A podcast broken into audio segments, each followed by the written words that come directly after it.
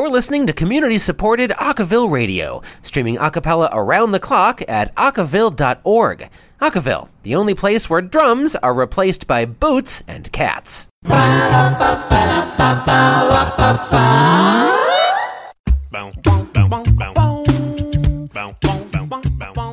the top of the hour this hour, it's almost time for Bend. Coming up from February 10th through 12th in Oregon, the second annual Bend Acapella Festival is on the way. Building on the success of last year's inaugural event, this year's festival looks great. In addition to headliners Naturally Seven and Grammy winning members of the Bobs as clinicians, the festival has partnered with the Acapella Education Association to give their high school competition winner an automatic fee sponsored spot in the AEA National Competition in April. There will be lots of other fun features and performances as well, and all access passes start at $70, so head to bendacapellafestival.com and get all the details.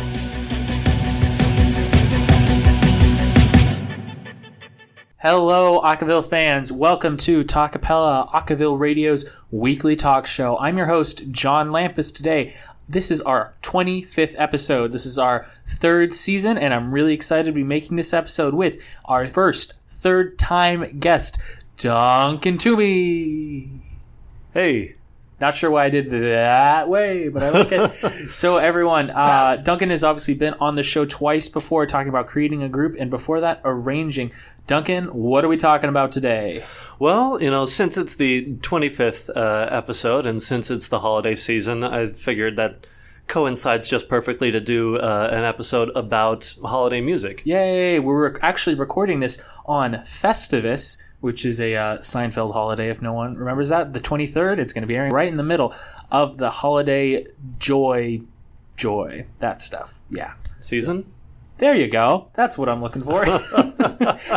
All right. So, you know, holiday music. Duncan, I, you know, I feel like you are now um, a full on like choir director. You're a Yes, big that is true. choir person. Where are you teaching now? Uh, I'm teaching down in Sweet Home, Oregon. It's a small district in the Linn County area. Very cool, dude. So, I feel like the issue of holiday music, we should, I shouldn't call it an issue, but the holiday music in general, that can be a really tricky subject for a lot of people in a lot of different ensembles, whether it's instrumental, vocal, choral, or just, you know, or straight a cappella. So, I feel like it's it's a topic that we should definitely talk about because it's something we all have to face. You as a choir director, me as you know doing a cappella. What's what's your hot take? Just quick like opinion on holiday music, broad strokes. Well, I mean, if you are a member of any music ensemble, if you participate in music in any regard, holiday music is unavoidable. Yeah, Um,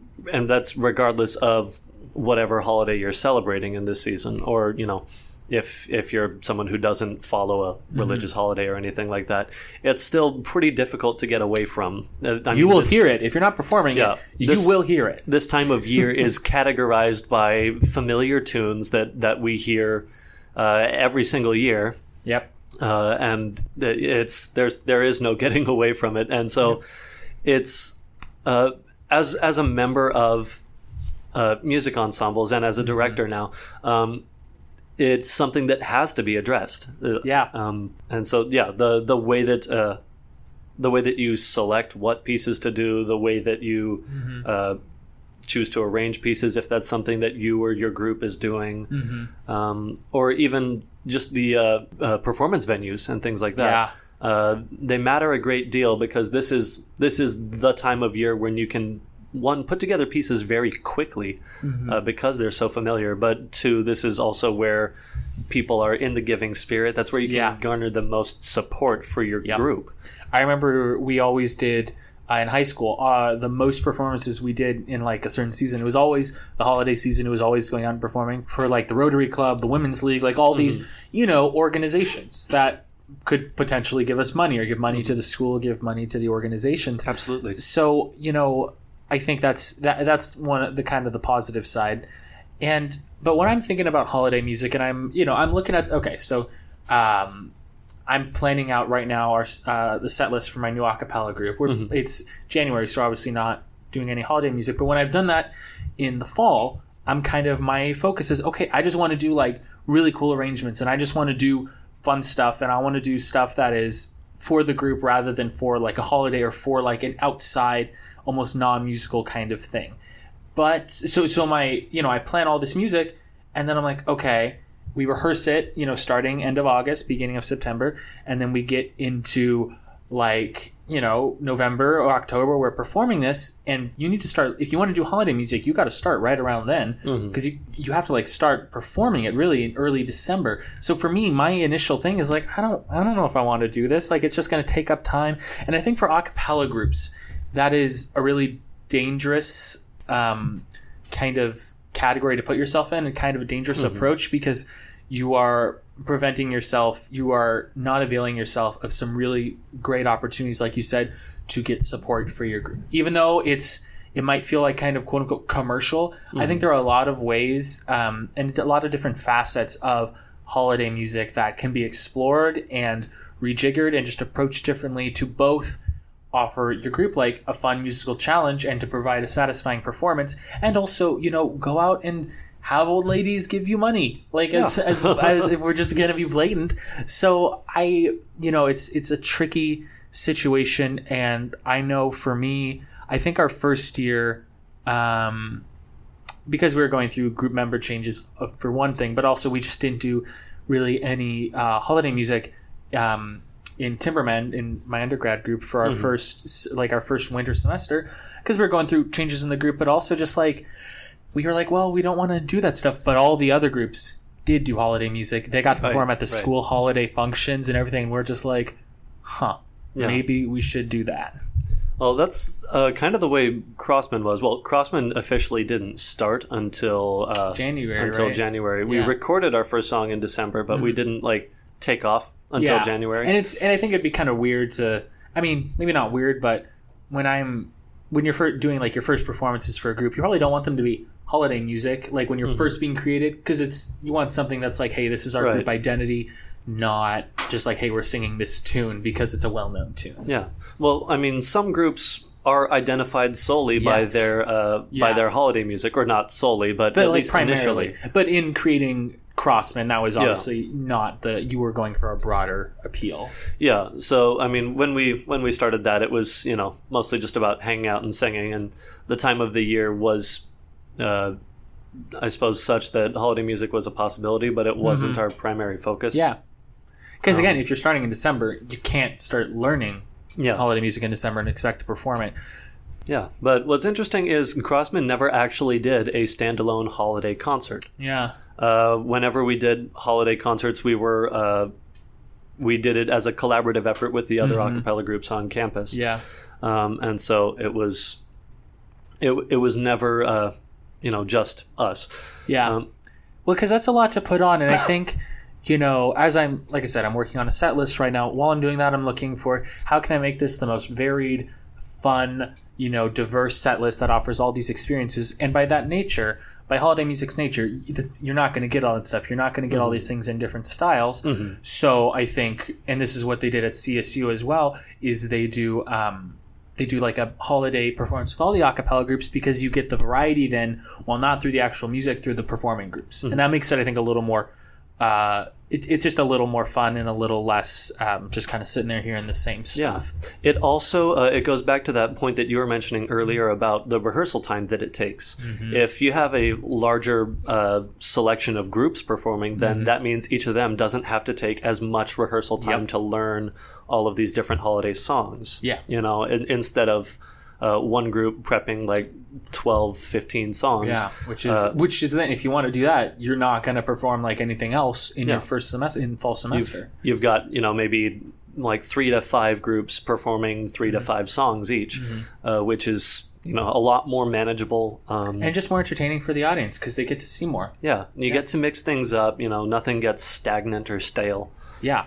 So we just kind of hit on the big kind of holiday topics there. So like everything related to holiday music. So let's dive into a few of these like in depth. So when you're planning, you know, as like when you're planning holiday music, I think there's a lot of things to consider. Um, one thing that I always found can be really cool, and this this probably actually applies more for choral ensembles, but if you're doing a holiday concert, there are you know a couple a handful of tunes that can fit in both like a holiday uh, performance and also like spring performances the maybe pieces that um, like you could do like sarah bareilles and ingrid um, uh, michaelson's winter song like, that's a great tune and you can perform it in like you know the winter but you could perform that in like spring It's, true. It, it's, not. It's not so directly focused. yeah it i mean it talks about december but the the theme is about like you know love and all that stuff and it kind of straddles those two um two uh, genres in a sense or to feelings which i think Yeah. so just when you're programming i think it's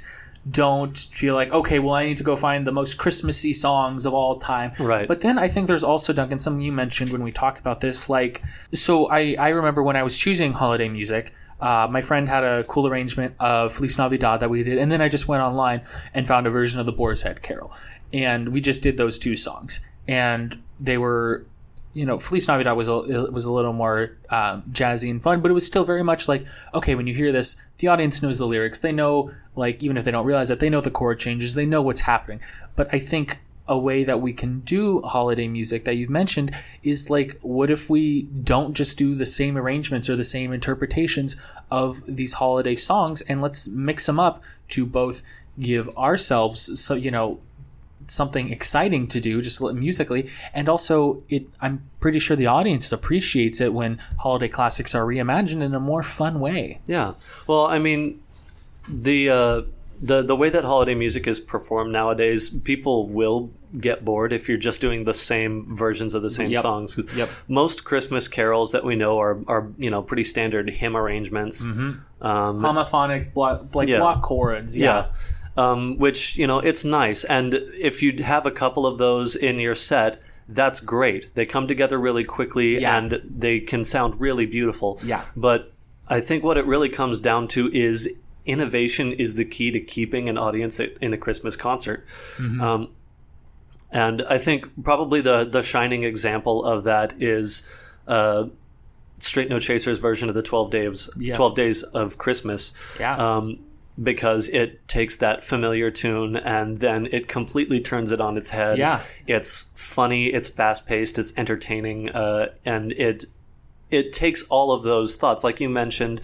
Uh, people will know the lyrics, they'll know the chord changes. It takes those thoughts from so many different Mm-hmm. songs and twists it twists them together in a way that uh, no will yeah puts them all in different contexts yeah, no one will see it coming Yeah. uh, upon their first listen, but they will immediately recognize and have a good time listening. yeah they're they're seeing stuff they like in a new in a new way with new music they recognize you know you're saying the same words but maybe and the melody's the same i, me- I remember um, for on one of straight no chasers earlier albums they did uh, mr grinch and Mm-hmm. you're a mean one mr grinch and they just come i mean it's a completely different song they just Yeah. recomposed they just made a new song instead of like i mean they have some parts similar but Mm-hmm. like the actual like melody and background is it's a different tune Yeah. and i love it and it's and for me it's a cool interpretation because they still have the low bass singer singing the same you know like you're a mean one or whatever Right. but then they have like the high tenor doing like over it it's just it's a fun interpretation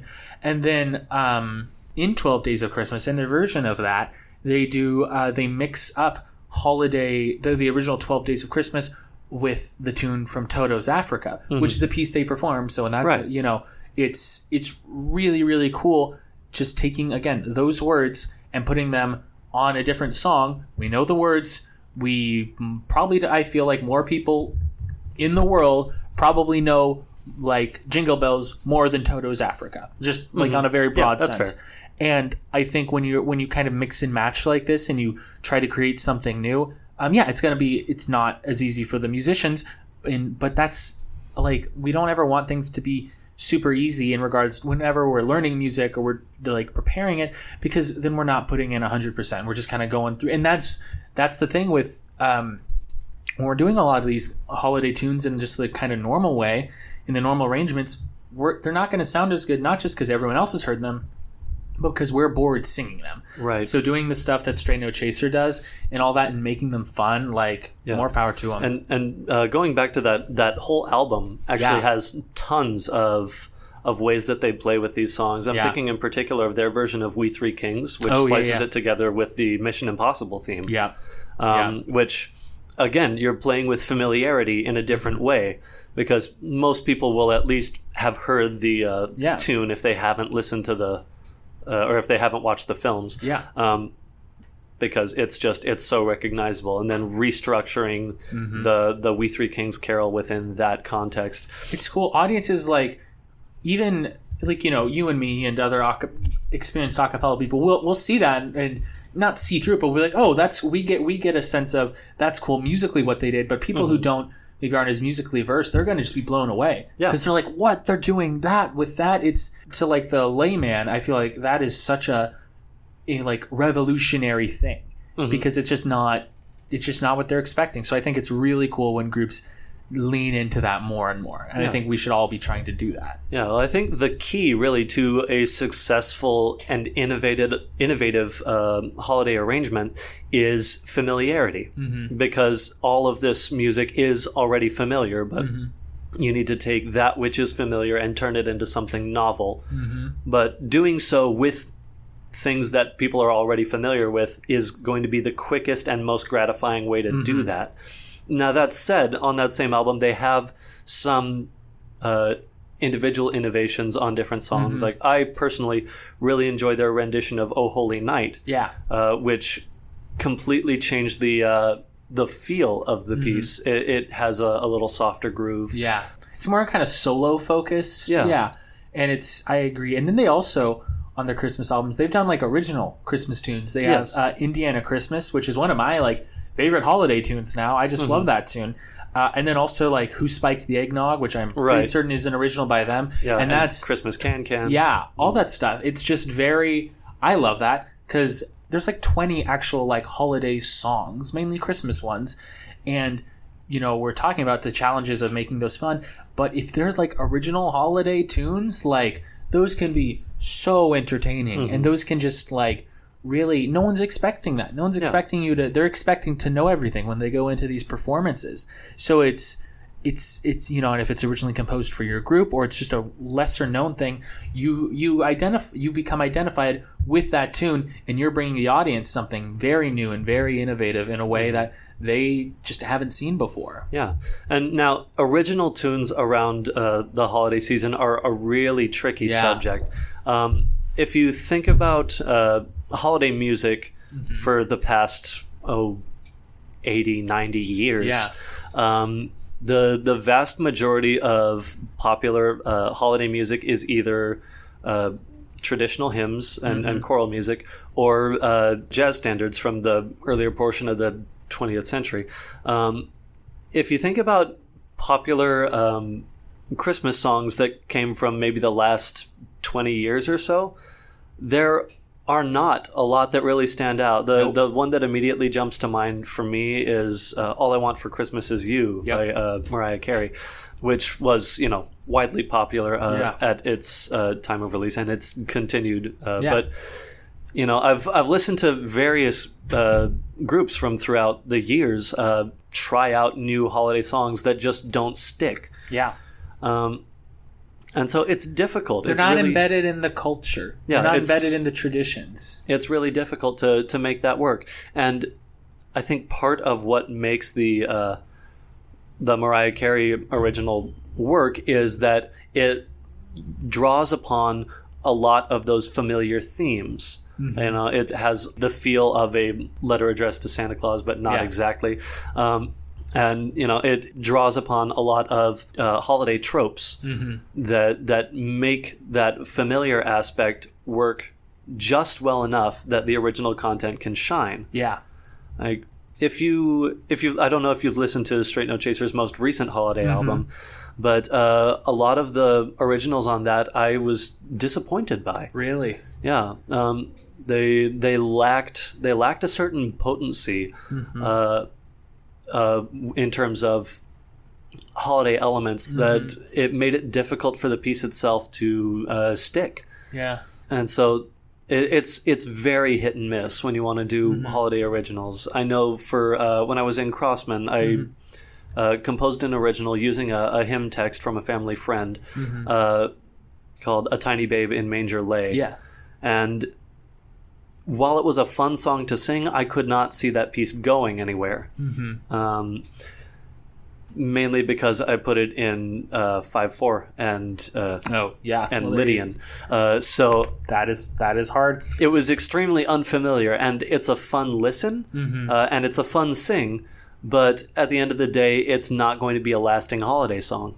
Yeah, and that's and I think some of these some of these things are just out of our control. Some of these things are just like how widely disseminated are these things? Like how often are they played? How much airtime are they getting? How are is it one of the reasons it's so easy for these holiday classics to be reinforced is everyone has access to like an arrangement or a version of Right. it. It's not like I mean, I, I absolutely love uh, Who Spiked the Eggnog, but it's not like you can one you can go carol that, but I think it's appealing because it's it's very rooted. They're talking about all the different members of the group and like who Yeah. did it, but it's like, and while you can't go out and carol that, um, I mean, we could try. It'd be pretty weird. I'd be down to though. Um, but you know, some of these. Uh, th- there's there has to be some kind of roots they set down. They have to Yeah. somehow. It can't just be you know. In our second episode ever, we talked about acapella originals and we talked about your piece and we talked about all that stuff. Those have those don't need as much like cultural like Right. grounding. They're they're not so charged by Yeah. the by the the frame of the performance. Yeah, it's just it's they're judged much more on the actual musicality and the the overall impression, whereas holiday tunes are judged by okay, here's the the actual song, and then how is it impacting? How is it getting attached to the Christmas culture, and how does it interact with that? And what's the message? So it's it's much harder for uh, original holiday tunes to hold on, you know, have a cultural foothold when compared to just standard a cappella tunes, standard Yeah. original a cappella tunes. Yeah. So it's hard. So if you're making an original a cappella tune out there, let us know because we want to hear it. Well, and, and one of the ways around the uh, the original issue is again the uh, the holiday mashup, taking taking all of these different songs and smashing them together. Um, so let's go ahead and have a listen to probably one of my favorites and one of the most famous uh, holiday mashups uh, out there, and that's uh, Straight No Chasers version of the Twelve Days of Christmas. Boom. Let's take a listen here on Talkapella. On the first day of Christmas, my true love gave to me a partridge in a pear tree.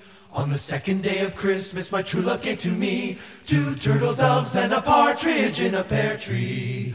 On the fourth day of Christmas, on the third day of Christmas, my true love gave to me five golden rings. Four calling three French hens, two turtle doves, and a partridge in a pear tree. On the ninth day of Christmas, my true love gave to Christmas, my true love gave to me eight ladies dancing, seven ladies dancing, six ladies dancing, five. You better not shout, you better not cry, you better not in a pear tree on the ninth. On the eighth, oh. on the seventh day of Christmas, my true love gave to me. Seven we come, oh, six geese a laying, five golden rings. Four calling birds, three French hens, two turtle doves. Here we come, the boys, hand in hand, there I be decked with bass and partridge in a pear tree. On the eleventh day of Christmas, my true love gave to me eleven pipers piping, ten lords a leaping, nine ladies dancing, eight maids a milking, seven swans a swimming, six geese a laying, five golden rings, four calling birds, three French hens, two turtle doves, and Rudolph the red-nosed reindeer. On the twelfth day of Christmas, my I true have a love gave little to me dreidel. I made it out of clay, and when it's dry and ready, a dreidel I shall play. Oh, dreidel. 12 dre- days of Christmas. What? Yeah, Christmas. Eight, eight days of Hanukkah. Oh. It's a Christmas medley. On the twelfth day of Christmas, my true love gave to me. Do do do do do do. Do do do do do do. On the twelfth day, my true love gave to me. Twelve drummers drumming like Olympus above the Serengeti. Ba, ba, ba, ba, ba, ba. Eleven pipers piping, ten lords a leaping. Nine ladies dancing, they were dancing for me. Ba ba ba do. Eight maids a milking, they were milking just for me. Ba ba ba do. I had Christmas down in Africa. Ba ba ba do. I had Christmas down in Africa. I had Christmas down in Africa.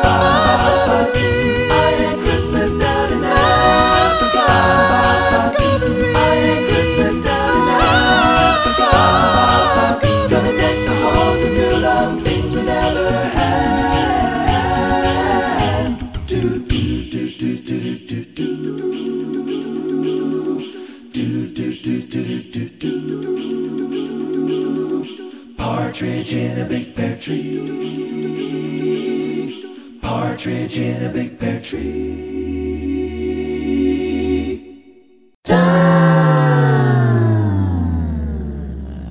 You're listening to community supported Acaville Radio, streaming a cappella around the clock at acaville.org. Acaville, the only place where drums are replaced by boots and cats. And welcome back to Talkapella with host John Lampus and guest Duncan Toomey here on Acaville Radio. Hey, hey, so we just listened to Straight No Chasers, The 12 Days of Christmas. If you haven't heard that before, that's weird. That's that's a strange thing. You should you should stop listening to this. I feel like if you Go have, listen to that again. if you haven't heard that before, but you listen to Acaville Radio, there's a uh, there's a a lapse in communication. Yep. There's so many times on this show where I just tell people like, if you haven't heard that, you're weird, and I just berate them. So I don't know. I don't know how they feel about that, but I'm just gonna keep doing it. So you know, we basically heard like every big Christmas song in that last thing, but I think there's hmm. a lot of other things as we're talking about holiday music, like how do how do we be more inclusive as you know leaders of a cappella groups, and how do we you know, not everyone in our group might be, you know, not everyone celebrates Christmas and not everyone celebrates Hanukkah. And some people don't celebrate either. Some people celebrate Festivus. There are no Festivus songs though, so that's off the hook. But yeah, there are lots of holidays in this season. Yeah. Uh, you know, Kwanzaa as well is, is one in there. you know, all this stuff. Um, so, yeah, and we mentioned in the earlier portion of the show just how important uh, the familiar aspect of music is. Yeah. But there are so many. Uh, and, and so wide a variety of songs out there for this season that are not immediately recognizable, or, or at least less recognizable than Yeah. than you know your standard uh, holiday tunes that get played on a constant loop over the radio. Um, so in terms of acapella, there's uh, there's not as much that you see because these groups are really Yeah. going for that familiar aspect. But there are rare instances where they can uh, bring to light some of these pieces Yeah. that aren't uh, aren't as aren't as well known. popular. Aren't as yeah, aren't as like culturally embraced, which is which is interesting, as you said, because that's almost that's kind of in conflict with the appeal Mm-hmm. of holiday music.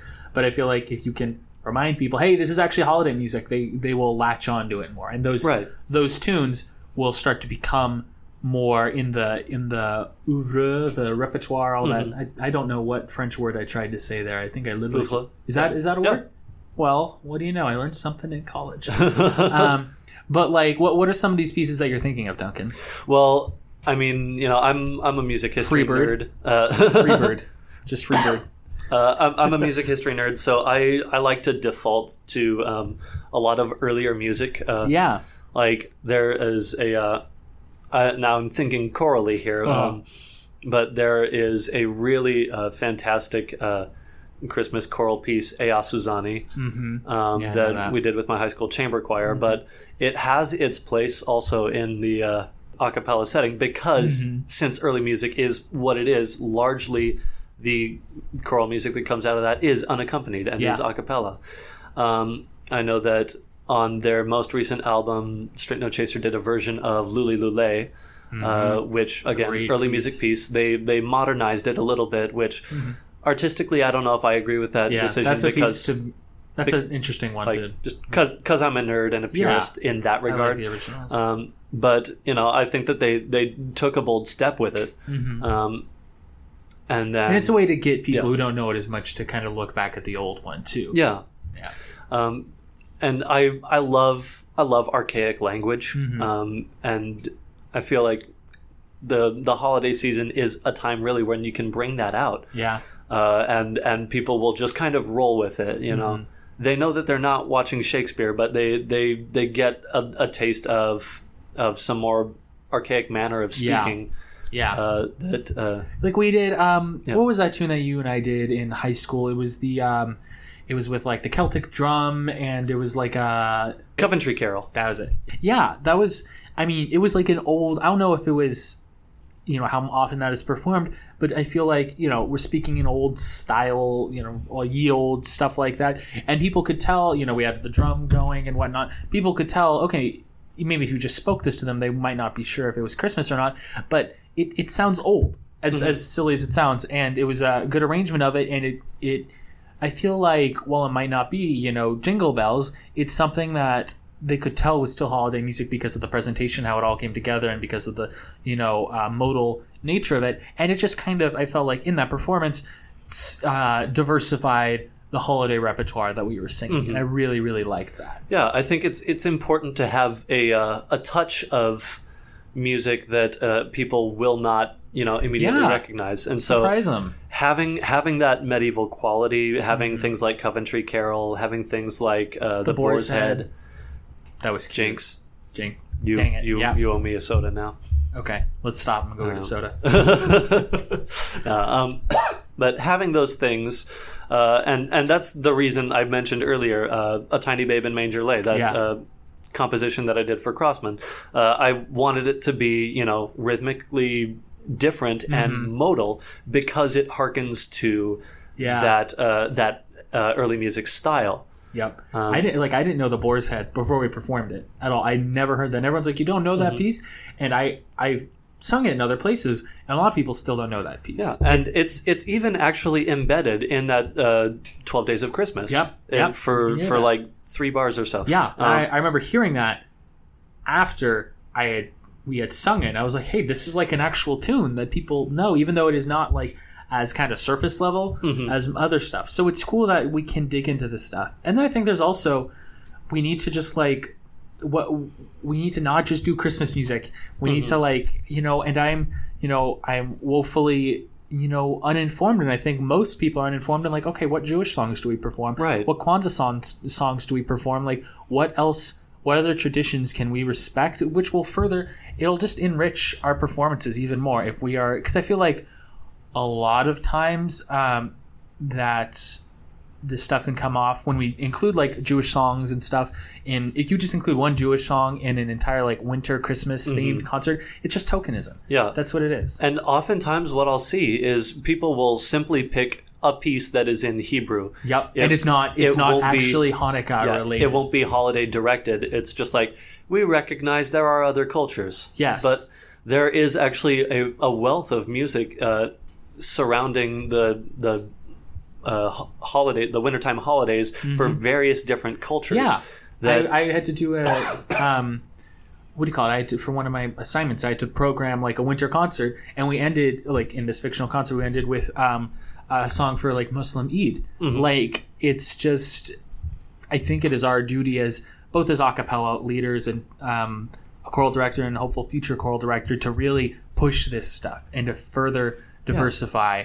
Our, our performances in this way. Yeah, and this this type of music exists uh, in the a cappella realm as well. Yeah. I mean, there are some groups like uh, like the Maccabeats. Yep. Uh, that they largely direct their focus at uh, at Jewish holiday music Yeah. because they are a, a Jewish group. Yeah. Uh, I like Jewish not- acapella is on the rise. It is like Yeah. like it's a really cool mix there. I really Yeah, like. That. and I'll clarify, not just holiday music, Yeah. but but they do have holiday uh, stuff. Yeah. Um, Oh yeah, and I know there's um like something I've seen. I can't remember what group it is, but I know there was a Jewish acapella group that uh, covered um, uh, Taylor Swift's "Shake It Off." Really? but it was all in like relation to Hanukkah. It's, like, Hmm. it's Hanukkah.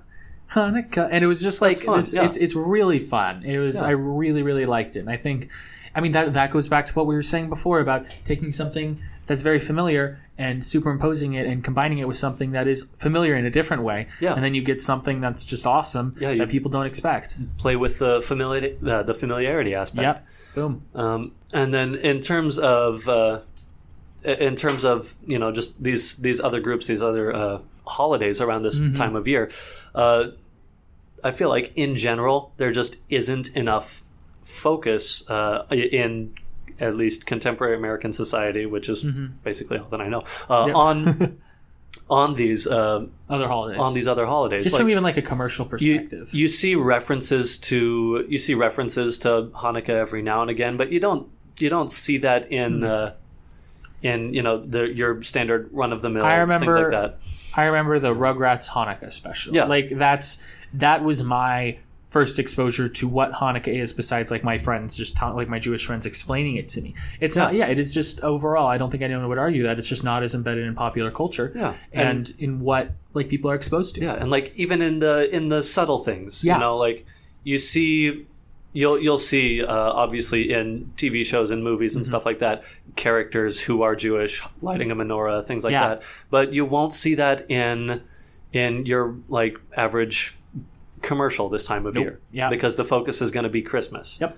Uh, You know, you're not going to see references to Kwanzaa uh, in in your standard. Uh, like you're not going to see that on a billboard as you're driving Oh, down the no. highway. Yeah. You know, So, and that's you know that's a bummer, and that speaks to a larger issue of like diversity and inclusion in America as a whole, which is something I don't think we're going to solve today on Talk Right, Bella. that's true. But we're, think- we're getting a little beyond our scope. No, but, Uh, but, but I think no, but I think that's all really important to understand the cultural context that as we try to create the most inclusive and like entertaining and culturally rich performances um, that will you know touch and mean something to a lot of people understanding the context in Yeah. t- terms of popular culture and how these each function and how they are seen in American popular culture, knowing that I think that helps us do things and approach things slightly differently in a way that will be the most um, rewarding for all involved and for all listening. yeah, and you know, like when we're when you're programming your your holiday program uh, for Mm-hmm. either your choir, your a cappella group, whatever,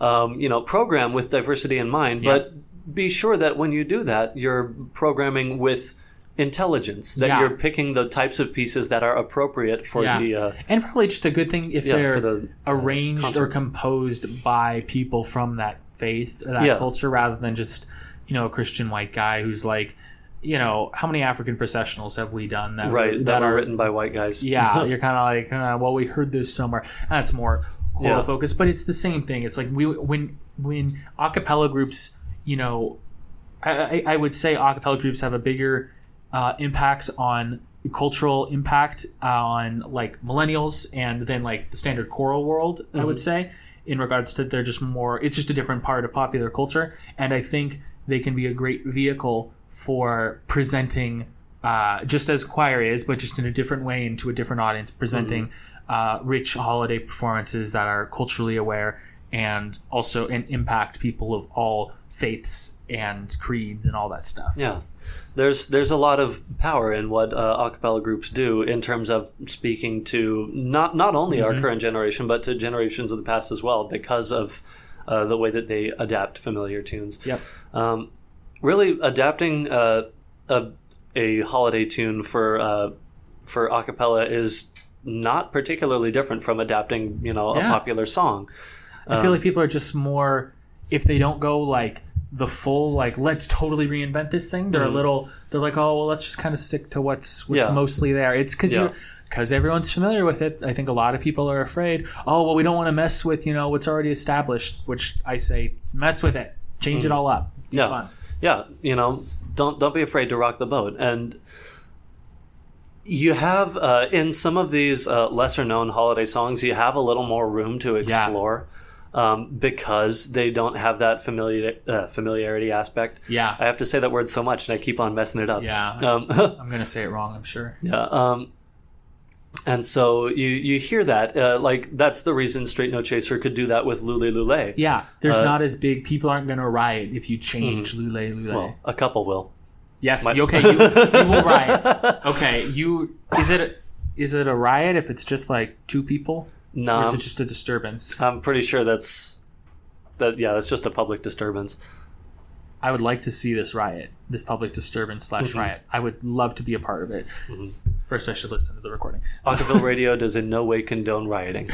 Um, um, no, I get what you mean. I yeah, I agree, and I think um, Duncan, you mentioned a song uh, that we're going to listen to here in a sec that you feel really kind of leans into this whole you know reimagining kind of thing and just kind of representing classic holiday tunes in a new way. yeah. So um, the the tune that we're going to listen to in a second too is uh, Oregon-based a cappella group Rescue's version of "Mary Did You Know," which again it's a lesser-known uh, holiday tune. Um, it it, uh, it is you know recognizable enough to those uh, Yeah. who have done. It's you know it's not it's not listening. major as silly as that sounds, so it's not something you play as much on like It's you know- true. Yeah, I, I this is a side note that we'll get into later, but I love minor Christmas songs Mm-hmm. and minor holiday songs. There's there's a lot of depth in that, uh, but we'll get to that in a second. Um, Christmas time is here, Charlie Brown. Those chords. Right. Oh my gosh. if you're performing Christmas tunes, do Christmas time is here. Okay, back to Duncan. back to being on point. But this is uh, their version of "Mary Did You Know," which it keeps a lot of the uh, the core harmonic structure and things Yeah. like that. But there is a lot of uh, really cool uh, just vocal tricks that they do with it. Yeah. um, that you'll hear, and it's a group of I think uh, five or 6 Mm-hmm. uh, at least the recording at uh, that we're listening to, Yeah. Mm-hmm. because the the membership of the group has changed over the years. But yeah, let's uh, have a listen to this version of "Mary Did You Know."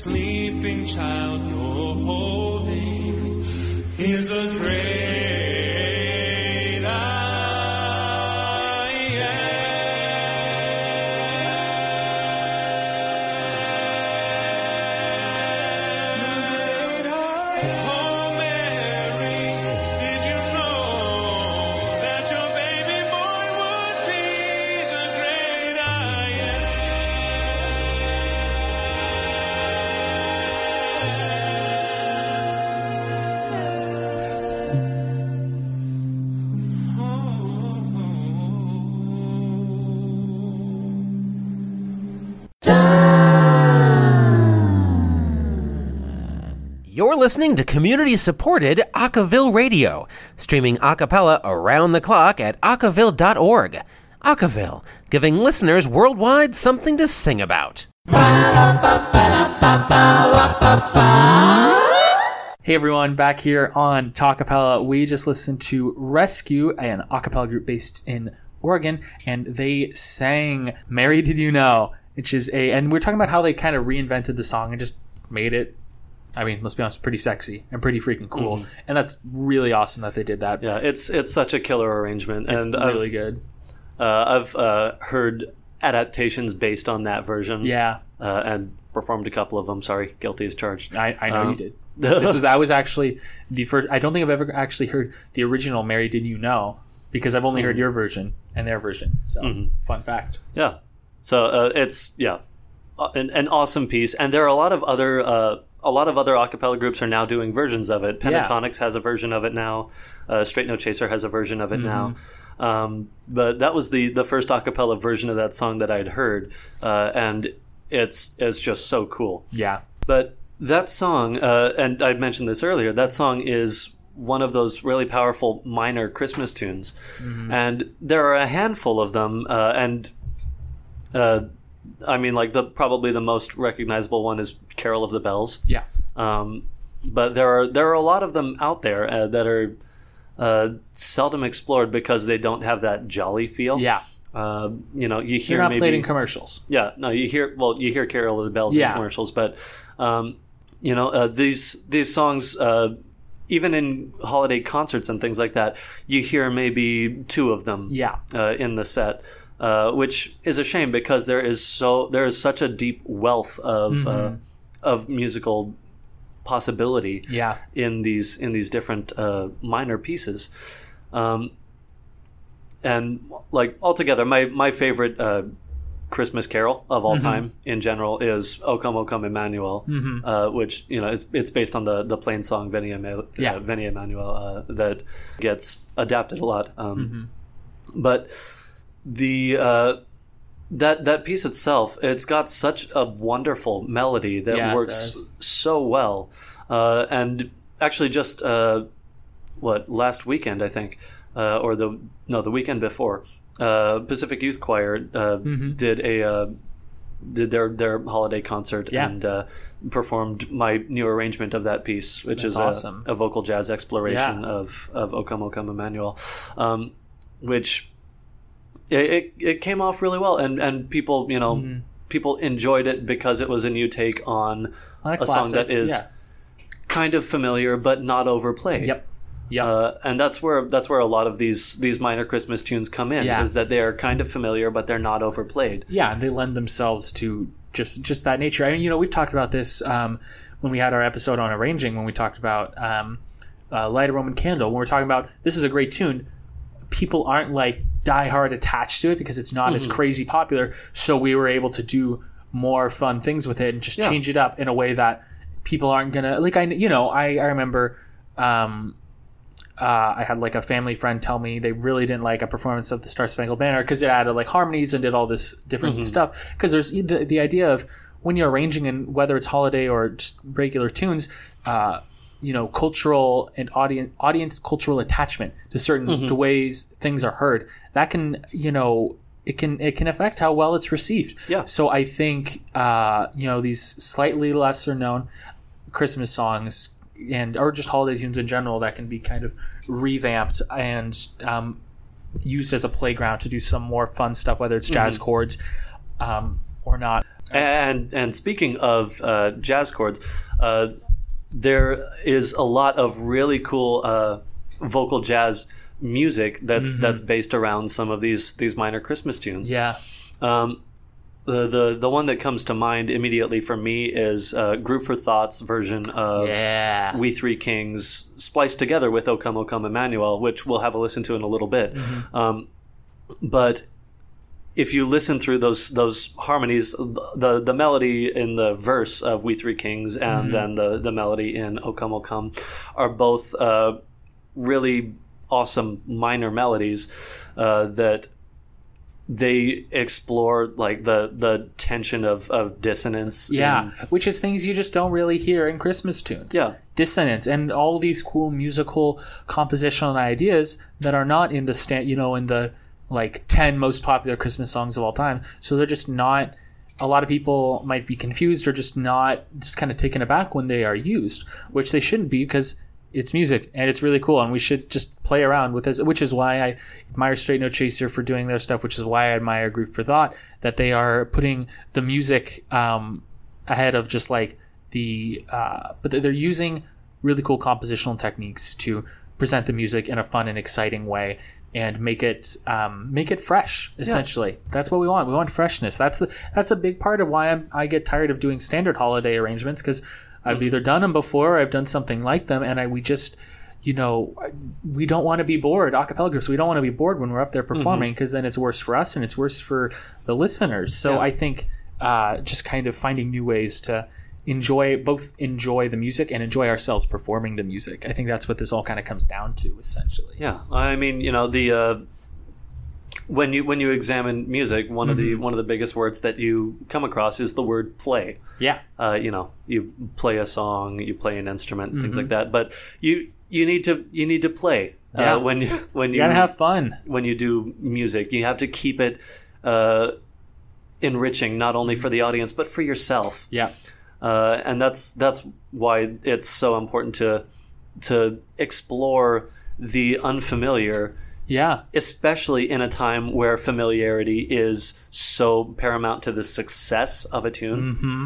Um, so you know, Or just taking its initial catchiness, its hook. Yeah. taking what's familiar and making it less familiar, but in a fun way. yeah. You know, Absolutely. and so I know that's that's for sure what uh, Straight No Chaser has done a lot. Yep. That's for sure what uh, what Groove for Thought does in this next song.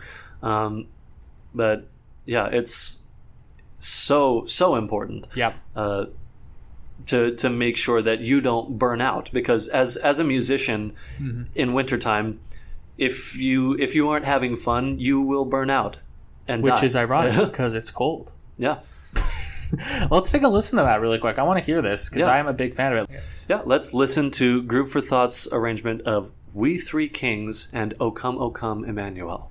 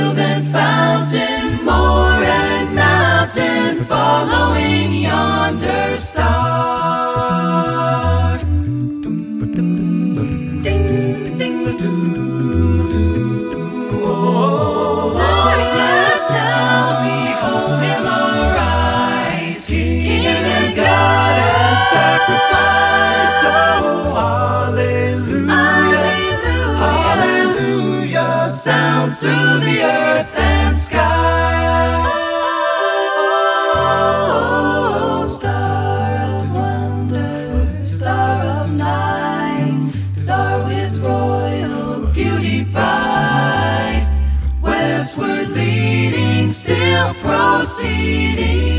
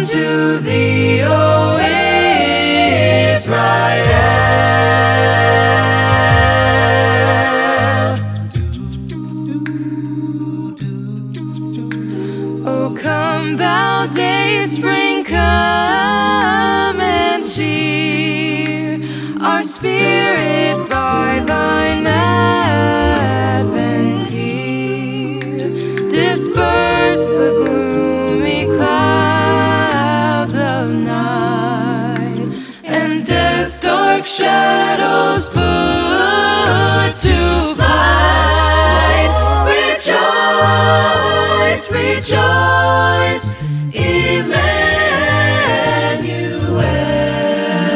shall come to thee, O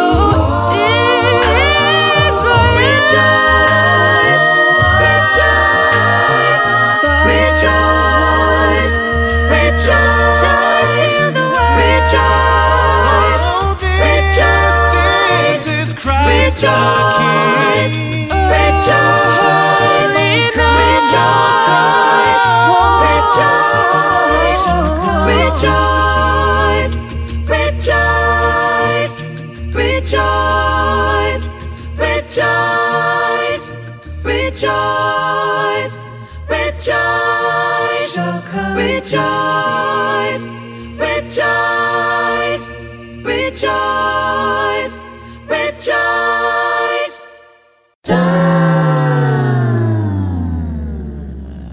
You're listening to community supported Acaville Radio, streaming a cappella around the clock at acaville.org. Acaville, your base for the lowdown on a cappella. So that was pretty awesome. Mhm, I love that. It's just a rich musical texture and a rich musical performance that uh, you know I'm I'm glad I've got to hear and I'm glad I think their approach uh, is an example of so many things we've talked about today Mm-hmm. and just a way to make this more entertaining. It's hard, you know, if you're an acapella group leader, maybe don't try and do this specific arrangement if Right. you know it's hard. It's really really hard. But I think the thing that Duncan and I are trying to get across is don't abandon holiday music. Don't decide not to do it, but recognize that there are different avenues and different uh, rewards that can come from pursuing those avenues and perf- from from pursuing different approaches. So we highly recommend to g- give holiday music a chance, but have fun with it. In a new program it uh, program some of it for your audience you know Mm-hmm. make them happy but program some of it for your singers and some of it for yourself Yeah. uh, as if you're leader of the group or if you're a member of the group make sure that you're getting a good experience out of it too Yeah, because or else if any three of those, the audience, the singers, yourself, has has a lackluster response, or like two out of the three, I would say. If 2 out of mhm. three, like maybe the audience isn't going to appreciate a really hard jazz arrangement of something as mhm. much, or whatever. But if two out of the three are not enjoying it, the other the other one will not enjoy it. And Right. So, and that's you know something we learned from Duncan's choral knowledge and his experience as a teacher. So, Duncan, thank you so much for coming on the show today. Thank This you so much for super having me. fun. Yeah, 25th episode. You're the mm-hmm. first third time guest. It's been super fun. This is oh. our holiday themed episode, everyone. Mm-hmm. So- always so much fun to be on the show and talk yeah, with you absolutely, dude. So, everyone, I think that's going to wrap it up for episode 25 of Talkapella. If you want to get a hold of me, you can tweet me at John Lampus, but more importantly, tweet at the station at Acaville Radio. Duncan, if people want to see what's you're all about, how can they do that? find me Yes, with like old Sherlock style with a Right. magnifying glass or uh, I'm, I'm i'm not on twitter but uh, i do have a facebook page Mm-hmm. and uh, our uh, crossman acapella is- still has its twitter page we Mm-hmm. don't do very much anymore but uh, we're talking about possibly uh, trying to record some new stuff even though we all live in different states um, so you can you can tweet us at crossman ac uh, at, to get in contact with us and, and our acapella group or you can come after me on facebook do it. Yeah. Hunt him down. I think I'm pretty sure that you're you're probably one of the only Duncan Toomies. I'd imagine. Yeah, probably. Yeah I'm gonna find that out now. You know, um, I'm not sure how common of a name it is, but good luck trying to figure out how to spell it. Hey, there it is. That's the, how you get the anonymity. All right, everyone. Thanks so much for listening to another fun episode of Talkapella. I'm your host, John Lampus, here on Acaville Radio's weekly talk show for everything acapella. Please stay tuned. If you love a cappella music, and since you're listening to this, we're guessing you probably do, and you have a little extra time on your hands, then check out our volunteer opportunities. We have a ton of opportunities posted on our website. There are some in front of the microphone if you want to be a star, or there are some behind the scenes as well, helping everything go smoothly. So check it out. Our website is acaville.com, and you can find a whole bunch of ways to help the station and help the acapella community.